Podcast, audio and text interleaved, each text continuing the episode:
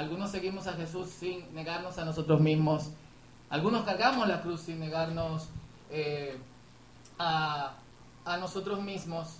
Eh, le restamos importancia desconociendo que hay dos clases básicas de amor. Repito, hay dos clases básicas de amor. Amar a Dios hasta negarnos a nosotros mismos o amarnos a nosotros mismos hasta negar a Dios. Repito, amar a Dios hasta negarnos a nosotros mismos o amarnos a nosotros mismos hasta negar a Dios. Usualmente pasa lo segundo.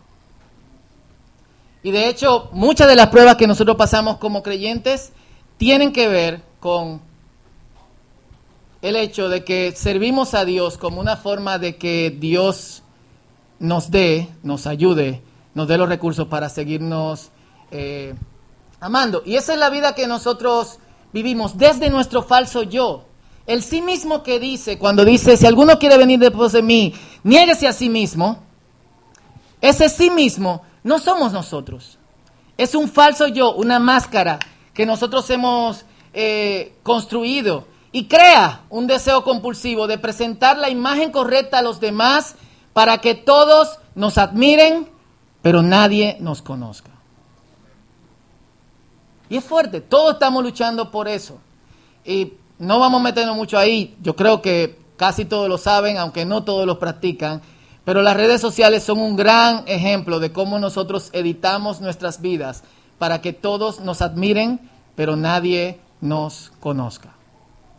Ponemos poco de lo que somos, mucho, de hecho, de, lo que hacemos. Y tengo esta máscara porque al tipo que vamos del que vamos a hablar en el día de hoy, el tipo, la tipa, para las mujeres que digan, bueno, Iron Man es hombre, el Iron Man de ahora viene mujer, lo que siguen en los cómics, y morena, así que puede ser que sea dominicana, tiene el pelo así como Susi. Eh, y que pongan una foto de Susi ahí. Eh, es un tipo que ha perdido el corazón de alguna otra manera. De hecho, literalmente ha perdido el corazón. Es un narcisista. Y no solamente usa una máscara en su rostro, sino que usa una máscara en todo su cuerpo. Todo su cuerpo está protegido. Y el asunto es tan profundo que él no necesita ni siquiera usar de máscaras para mostrar lo que, lo que es. La película Me echabais de menos. Y yo a vosotros, que me cargué algo, ya lo he hecho. Yo no digo que el mundo disfrute de su periodo más largo de paz ininterrumpida gracias a mí. Tampoco digo que surgiendo de las cenizas del cautiverio, jamás haya habido una mayor personificación de la metáfora del ave fénix. Tampoco digo que el tío Sam se pueda recostar tranquilo en su mecedora a tomarse un té helado, porque todavía no me he cruzado con nadie que sea bastante hombre para plantarme cara cuando tengo un buen día.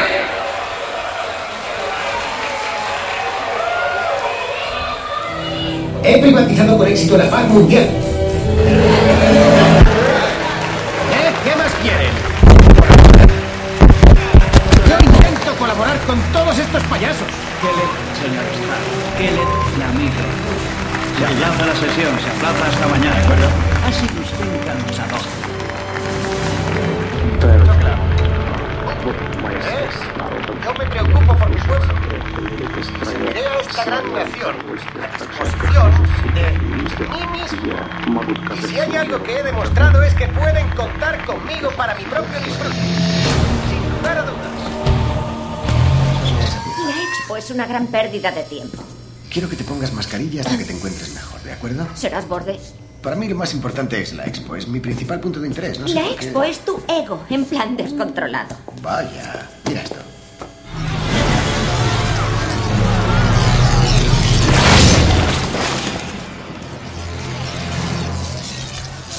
Nicolás.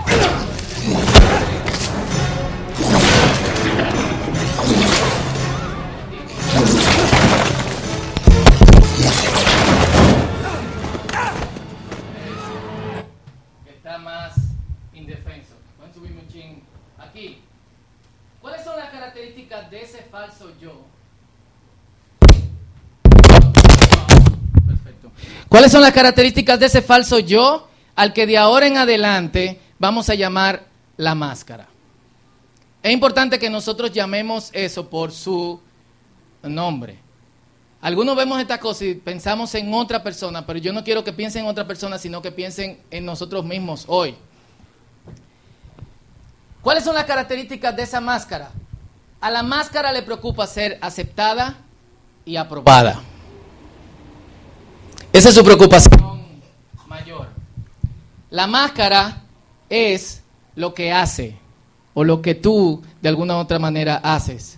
Le presta atención al tamaño, forma y color de las vendas que cubren nuestra nada. Cuando me refiero a esto, me refiero a nuestras propias máscaras. Anda prestando atención no solamente a sus máscaras, sino a las máscaras de otras personas. Demanda ser notada.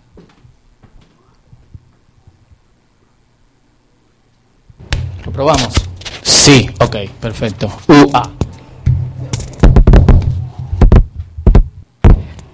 Su identidad está fundamentada no solo en sus logros, sino también en sus relaciones interpersonales. Yo no sé si ustedes han visto a la persona que cuando ustedes se sientan con ellos, le trayan toda la gente que conocen. Y esa es su referencia personal. ¿Eh? Ah, fulanito, yo conozco a fulanito y fulanito y yo, ta, ta, ta, Y la triste realidad es que esta persona no puede experimentar intimidad. Su narcisismo excluye a las otras personas. Si bien las otras personas le rodean, le rodean por algo que tiene, no necesariamente por lo que por lo que es. Y yo creo que segunda de Corintios, si vamos a nuestras Biblias, capítulo 5, versículo 1 al versículo 17, nos da una clave para que podamos entender. Primero, que nosotros como creyentes tenemos que salir de nuestro escondite. Esa es la primera cosa. Segunda de Corintios 5, del 1 al 17. Para los que no buscan rápido en su Biblia, página 9, 28. Eh, es una lectura larga pero necesaria. Larga pero necesaria. Y creo que nos da la clave para nosotros salir del escondite y guindar la máscara. Ojo, usted puede tener una máscara de religioso. de un tipo que ora mucho, que lee mucho la Biblia, que se congrega constantemente, esa puede ser su máscara. La semana pasada era una de las cosas que hablábamos de Pablo, antes de que Cristo lo tumbara del caballo, esa era su máscara, el yo eh, religioso. Ser bueno también puede ser una máscara. Y aquí vamos, segunda de Corintios 5, 1 al 17, ¿lo tienen? Dice así, pues sabemos que cuando se desarme esta carpa terrenal en la cual vivimos, me gusta porque cuando estaba leyendo este pasaje era como desarmar carpa terrenal, era como quitándonos la armadura del, del hombre este de hierro. Es decir, cuando muramos y dejemos este cuerpo terrenal, tendremos una casa en el cielo, un cuerpo eterno, hechos para nosotros por Dios mismo y no por manos humanas. Cuando Pablo dice tendremos una casa en el cielo, no quiero que, no quiero que imaginemos como un lugar al que estamos entrando, al que él se refiere específicamente en este pasaje, es otro cuerpo, un cuerpo incorruptible, sin máscaras. Que va a reflejar esencialmente lo que tú eres. Por eso nosotros hemos dicho varias veces aquí, te estás transformando en quien vas a ser por la eternidad. Y eso puede ser un habitante del infierno o un habitante del cielo. Eso es lo que estás haciendo mientras estás aquí en la tierra. Entonces cuando Pablo dice, se desarme este, este cuerpo terrenal, entremos a nuestra morada celestial, está hablando acerca de otro cuerpo hecho por las manos mismas de Dios. Nos fatigamos en nuestro cuerpo actual y anhelamos ponernos nuestro cuerpo celestial como si fuera ropa nueva. ¿Quiénes están hartos muchas veces de vivir en esta tierra? Mientras vivimos en este cuerpo terrenal, gemimos y suspiramos, pero no es que queramos morir y deshacernos de este, cuerpo que, de este cuerpo que nos viste, y esto me gusta mucho. Más bien queremos ponernos nuestro cuerpo nuevo para que este cuerpo que muere sea consumido por la vida. Dios mismo nos ha preparado para esto y como garantía nos ha dado su Espíritu Santo. Así que siempre vivimos en plena confianza, aunque sabemos que mientras vivamos en este cuerpo no estamos en el hogar celestial con el Señor. Pues vivimos por lo que creemos y no por lo que vemos. Sí, estamos plenamente confiados y preferiríamos estar fuera de este cuerpo terrenal porque entonces estaríamos en el hogar celestial con el Señor. Así que, ya sea que estemos aquí en este cuerpo o ausentes de este cuerpo, nuestro objetivo es agradarlo a Él. Esto es muy parecido a, lo que dice, y si vivimos, para Él vivimos, y si morimos, para Él morimos. Amén. ¿Por dónde estoy? 10. Pues todos tendremos que estar delante de Cristo para ser juzgados. Cada uno de nosotros recibirá lo que merezca por lo bueno o lo malo que haya hecho mientras estaba en este cuerpo terrenal, dado que entendemos nuestra temible responsabilidad ante el Señor, trabajamos con esmero para persuadir a otros. Dios sabe que somos sinceros. Sincero, de hecho, algunos de ustedes lo saben. ¿Qué significa sincero? ¿De dónde viene? ¿Eh? Sincera, sin eh, máscara. De hecho. Y espero que ustedes también lo sepan. ¿Estamos de nuevo recomendándonos a ustedes? No, estamos dándoles un motivo para que estén orgullosos de nosotros, para que puedan responder a los que se jactan de tener ministerios espectaculares en vez de tener un corazón sincero. Este va para Facebook ahorita en la tarde, full. Si parecemos estar locos es para darle gloria a Dios y si estamos en nuestro sano juicio es para beneficio de ustedes. Sea de una forma u otra, el amor de Cristo nos controla, ya que creemos que Cristo murió por todos. También creemos que todos hemos muerto a nuestra vida antigua. Repito, ya que creemos que Cristo murió por todo, creemos que todos hemos muerto a nuestra vida antigua. ¿Cuántos han muerto a su vida antigua? Él murió por todos, para los que reciben la nueva vida de Cristo ya no vivan más para sí mismos. Más bien vivirán para Cristo, quien murió y resucitó por ellos. Atención, estos dos versos. Así que hemos dejado de evaluar a los otros desde el punto de vista humano. Literalmente, desde la carne. En un tiempo pensábamos de Cristo solo desde un punto de vista humano. ¿Qué tan diferente lo conocemos ahora? Pablo dice, incluso de Cristo pensábamos desde la carne. Y versículo 17 famoso, lo voy a decir en Reina Valera porque así todos lo conocen, de modo que si alguno está en Cristo, nueva criatura es. Las cosas viejas pasaron. He aquí todas son hechas nuevas. Son varios versículos lo que, lo que, los que leímos. Yo quiero destacar cuatro cosas. Primero, a quienes se acercan a Cristo los motiva una esperanza, que este cuerpo que muere sea consumido por la vida. ¿Por qué esto es importante? Y yo creo que es una imagen muy loca. Porque de hecho, como nosotros nos miramos a nosotros mismos, es que la corrupción de este mundo y la muerte está acabando con la vida de nosotros. ¿Sí o no? Es así que nos miramos. Y mientras más eh, edad tenemos, más pensamos, o sea, más empezamos a sentir lo, lo, lo, lo achaques. Noelia me, me, me relaja, yo tengo Zika desde la semana pasada y creemos que uno de los primeros síntomas era que tenía dolor de, de, de, espalda, en la espalda baja, pero un dolor terrible. Yo recuerdo que el primer día que yo tenía este dolor, eh, tenía una reunión eh, y me dijeron, hey, parqué el carro en tal sitio y camina hasta el lugar donde vamos a tener la reunión, que era como, yo pensaba en mi mente que era dos cuadras por el conde peatonal. Era casi llegando a la catedral. Y yo iba así tratando de mantener la compostura, pero no podía. Cuando llegué a la casa, Noelia dijo, ay, es 39 que tú cumple el 25 de este mes, te estás poniendo viejo. y puede ser, estoy empezando a sentir, sí señor, yo sé que parezco de 20, pero tengo, voy a tener 39. Estoy empezando a sentir los achaques en mi cuerpo ¿eh? de la vejez.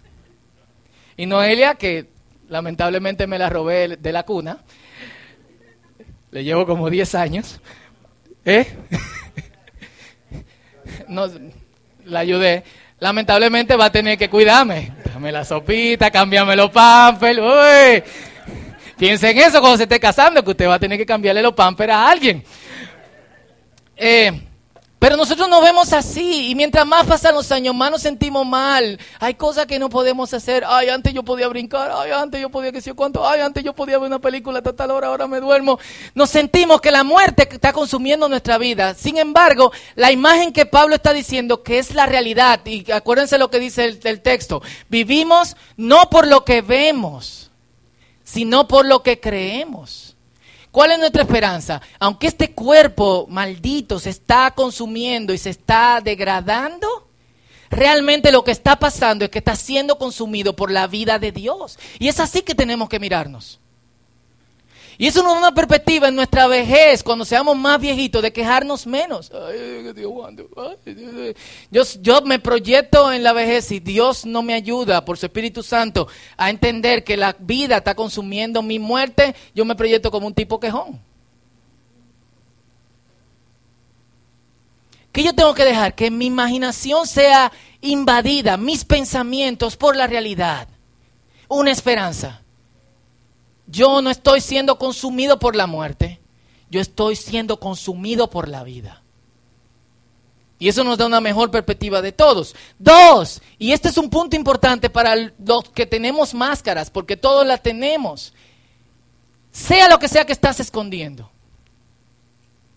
Y sea lo que seas, lo que, lo que, lo que pretendes ser, lo que ocultas, lo que nadie está sabiendo, va a ser revelado por el juicio de Dios.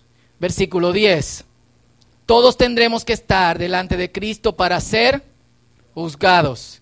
Cada uno de nosotros recibirá lo que merezca por lo bueno o lo malo que haya hecho mientras estaba en este cuerpo terrenal. Todo, el Señor lo dice de esta manera, lo que se hace en oculto va a ser gritado en las azoteas. Un día nosotros vamos a estar delante de la presencia de Dios totalmente desnudos de intenciones, de razones y de actos. Full. Y eso debe dejarnos pensando. Lo que yo hago, otras personas lo pueden saber. Hay cosas que yo estoy haciendo, que estoy practicando, formas en las que estoy viviendo que pueden ser conocidas por otros o yo necesito seguir editando mi vida?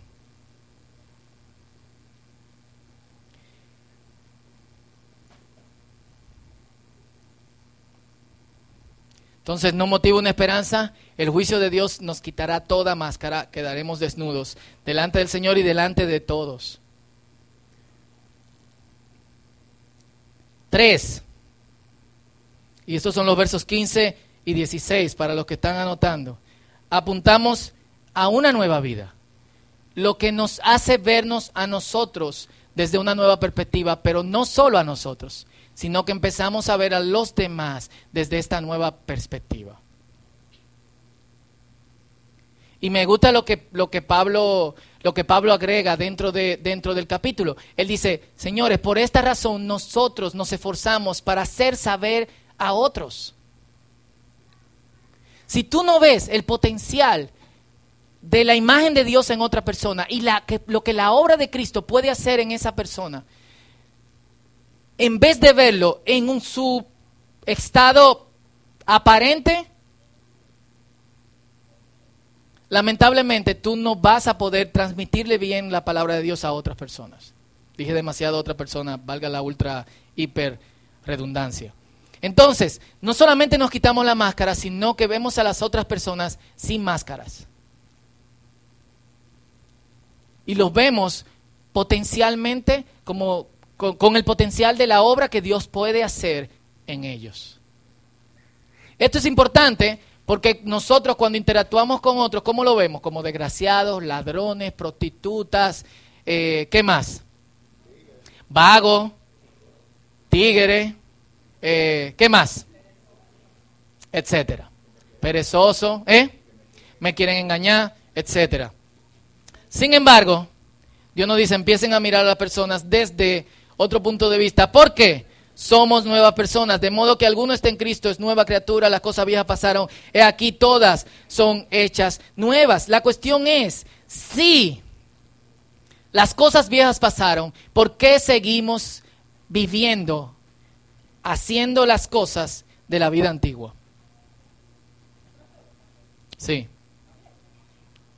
Si tú quieres responder.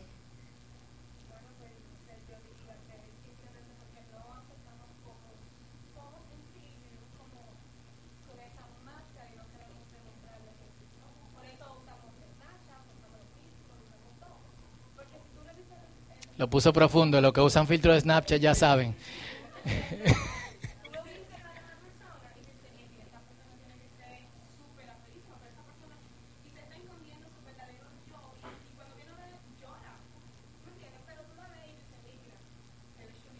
Qué bien.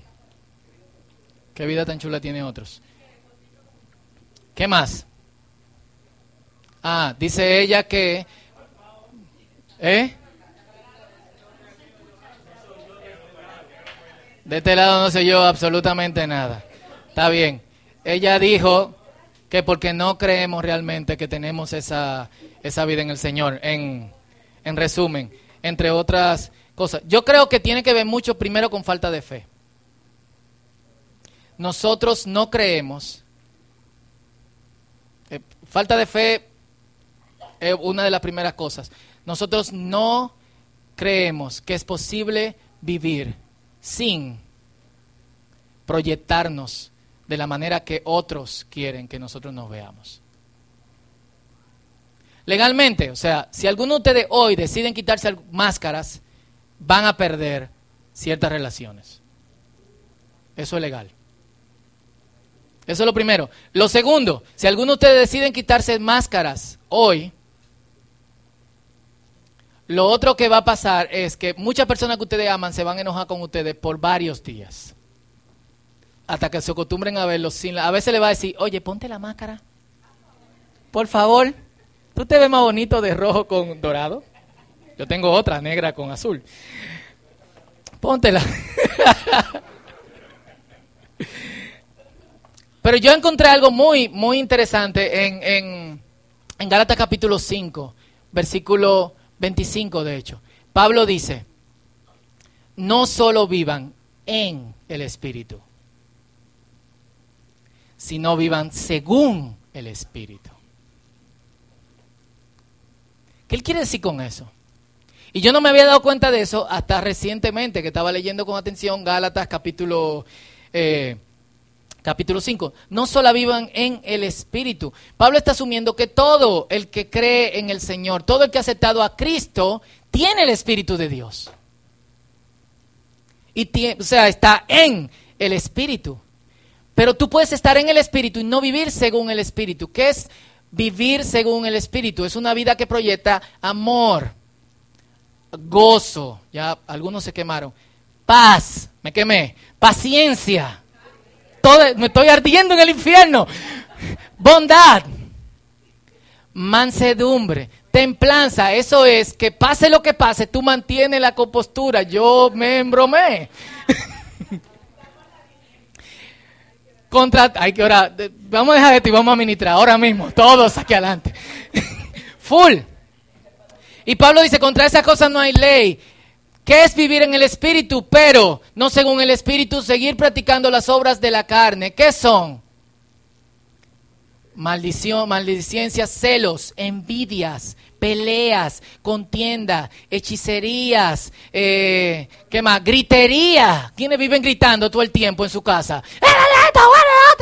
Eso es obra de la carne, hermano. Yo sé que usted está diciendo cuando le dicen, hey, baja la voz, habla bajito. ¿Tú crees que un creyente va a decir, yo soy así y Dios me ama tal como soy? Lo cantamos en la iglesia, tal como soy, Señor.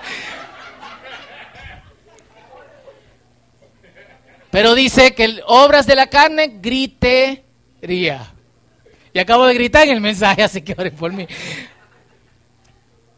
Y dice, los que practican tales cosas no tendrán parte en el reino de los cielos. Ojo, una de las más, más marcas de máscaras es envidia.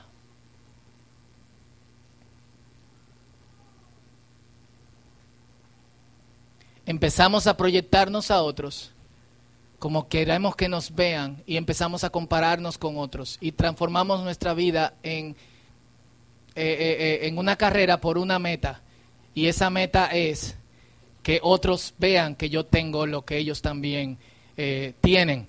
Pueden ser cosas pequeñas, pueden ser cosas grandes, puede ser estatus. Y esto actúa en diferentes clases sociales. Y mientras más alto tú estás en la escalera, en la escalera social, más para arriba tú, tú buscas. Nadie, cuando ve la televisión y miraba a Michael Jackson, decía, oh, qué envidia yo le tengo a Michael Jackson, yo quiero ser como Michael Jackson. Oh". Tú veías eso inalcanzable, ¿por qué? Porque tú no vives en Beverly Hills, Tú no manejas los carros que él maneja y todo lo demás, no sé cuándo. Pero el vecino que vivía por tu casa, que tenía una casa mejor que la tuya y manejaba otro carro y podía comprar ropa que tú tenías y tenía visa, algo muy importante para los dominicanos, casi toda la cena a la que voy terminan hablando de cómo la gente consiguió su visa. Increíble. De hecho, estábamos en una esta semana y terminó, terminó ahí. Eh, ya tú resolviste, tranquilo. Ok. Eh, nosotros busca, vemos a las personas que nosotros consideramos que son iguales que nosotros. Y pensamos, ¿por qué él tiene eso? Si igual que yo, ¿qué hizo? Vivimos en la misma calle. ¿Qué nos diferencia? O él es peor que yo, él es más desgraciado. El salmista en Salmo capítulo 73 lo dice. Y yo estaba viendo a los malvados y me iba a perder porque empezó a, compararse. Entonces, en resumen, ¿por qué usamos máscaras? No tenemos fe en Dios. No creemos que si dejamos de usar máscaras, tendremos la capacidad de seguir viviendo. De hecho, entonces no tenemos fe en la clase de vida que Dios nos da, porque vivimos en el Espíritu pero no según el Espíritu y no de acuerdo al Espíritu. Eso es ponerme de acuerdo con el Espíritu Santo para vivir esta clase de vida, no racionalizar el pecado y no racionalizar la carnalidad. Y yo pondría una tercera cosa. El amor de Dios no es suficiente para nosotros. Y necesitamos de la atención y el amor de otras personas para subsistir. Qué fuerte, ¿eh? Y la Biblia lo resuelve fácil.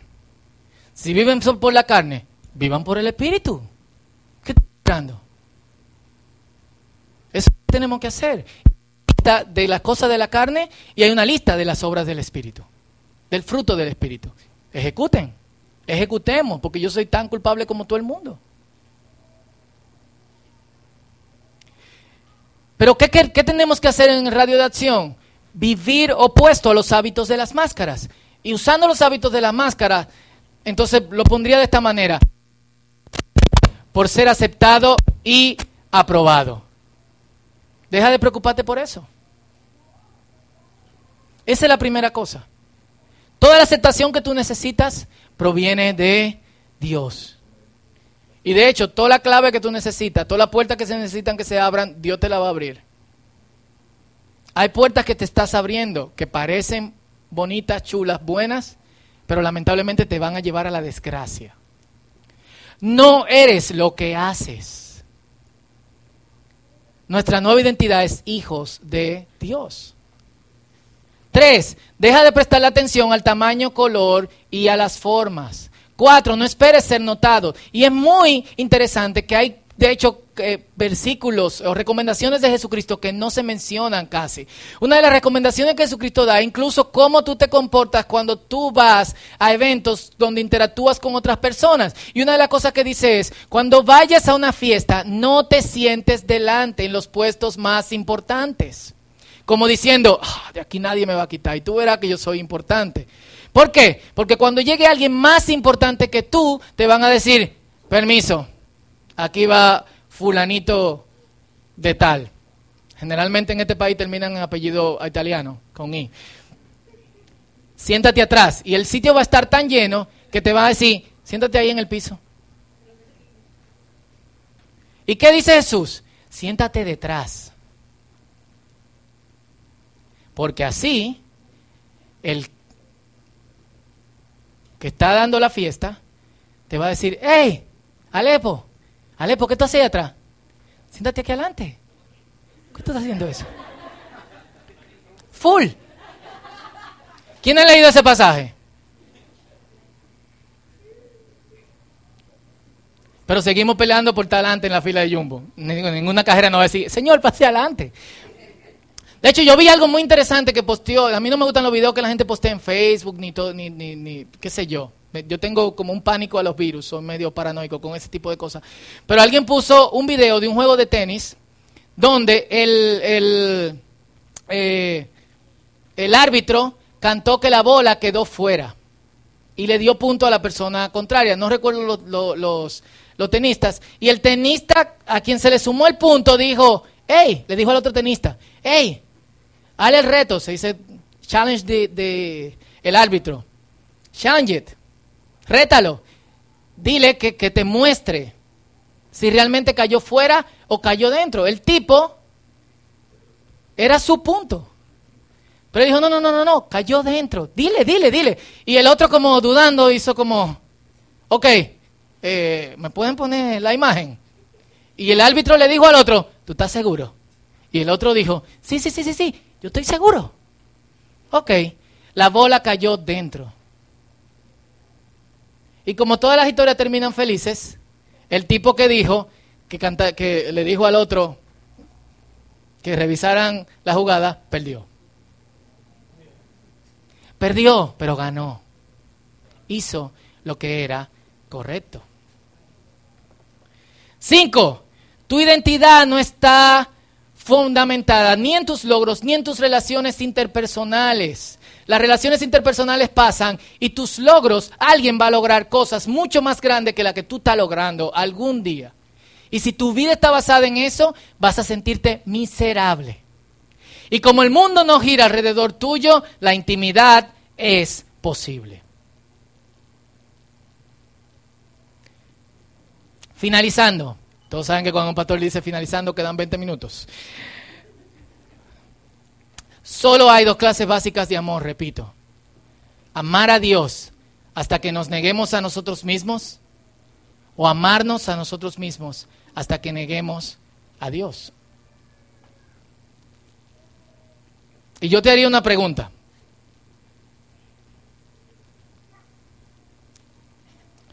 Si el Señor viniese en cuatro días, si tú sabes que Cristo viene en cuatro días, ¿cómo eso cambiaría tu estilo de vida? Hoy.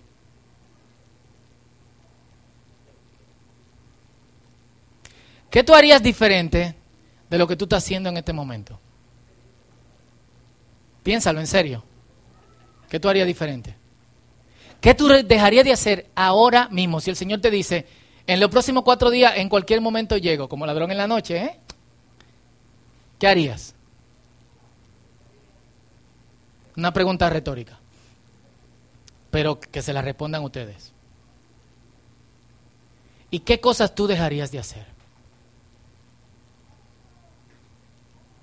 Porque ese es precisamente el estilo de vida que nosotros deberíamos de tomar de ahora en adelante.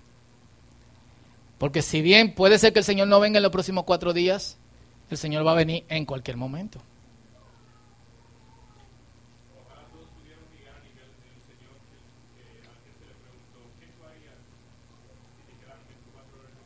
Dice que ojalá todos pudiéramos llegar al nivel del Señor al que se le preguntó, ¿qué tú harías si te quedan 24 horas de vida?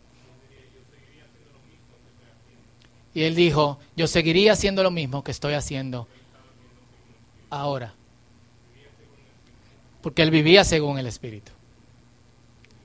Repito lo que dijo Dominic, ojalá todos pudiésemos vivir como el Señor que se le preguntó, ¿qué tú harías si el Señor viniera, si tú murieras en las próximas 24 horas? Exactamente lo que estoy, lo que he hecho siempre. Y esas son preguntas importantes. Junto con esta, Oh, perdón. ¿La gente te admira o te conoce?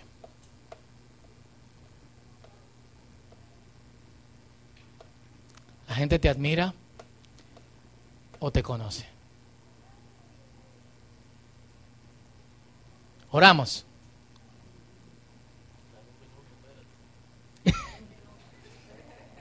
Yo creo que lo mejor que nosotros podemos hacer con las máscaras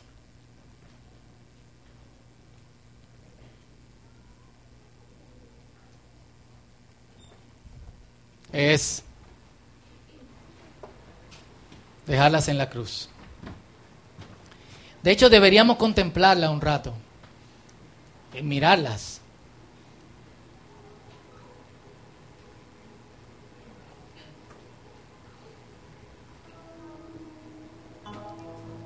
Porque es la clase de vida que nos alejó de Dios. Es la clase de vida que nos aleja de Dios.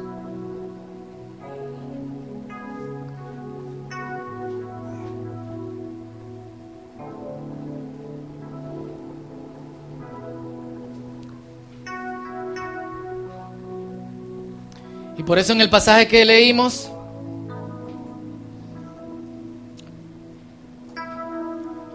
dice que todos estamos muertos a nosotros mismos.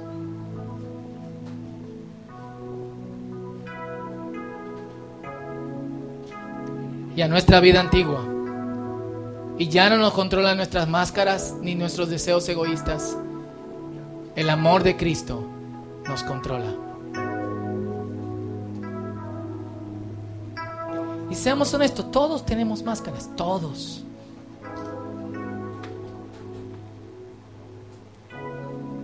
Todos. Entonces es un buen tiempo para, para, reflexionar. Si conversamos la palabra, si, si la predicamos, es para que podamos vivirla.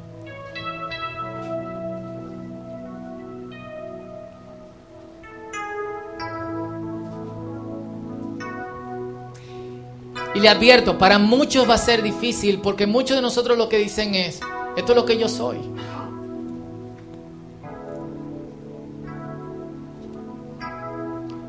Pero eso no es lo que tú eres. Y el Señor está mirando a través de lo que tú piensas que tú eres y viéndote realmente, incluso como otros no te están viendo. Y es interesantísimo que Pablo señala esto a los corintios, porque para los corintios ellos eran los más inteligentes, los más espirituales, los más sabios del mundo. Y Pablo tuvo que bajarlo de la cancha y decirle, hey señores, ¿quién de ustedes es sabio? ¿Quién de ustedes es inteligente? Más, si alguno de ustedes fuera inteligente, la sabiduría del hombre para Dios es estupidez, tontería. La riqueza del hombre para Dios es pobreza. ¿Qué está diciendo? Nuestra medida, nuestro estándar es Dios, no son las otras personas. No son nuestros hermanos, no son nuestros vecinos, no es nadie más, es Dios. Y el fin, que nosotros también tengamos la mente de Cristo. Y que podamos respirar, vivir su amor. Entonces quiero que reflexionemos un minuto antes de que oremos todos juntos.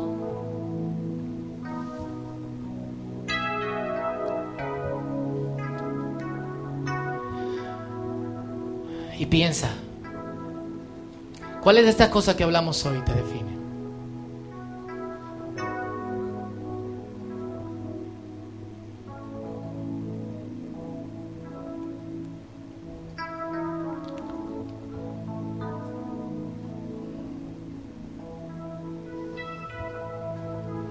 Y vamos a poner eso en la cruz de Cristo. Pero no para quedarnos ahí, sino con el fin de que el Señor nos resucite a una nueva vida, es la vida que Él nos ha prometido, es la esperanza que tenemos. Este es tu tiempo con Dios.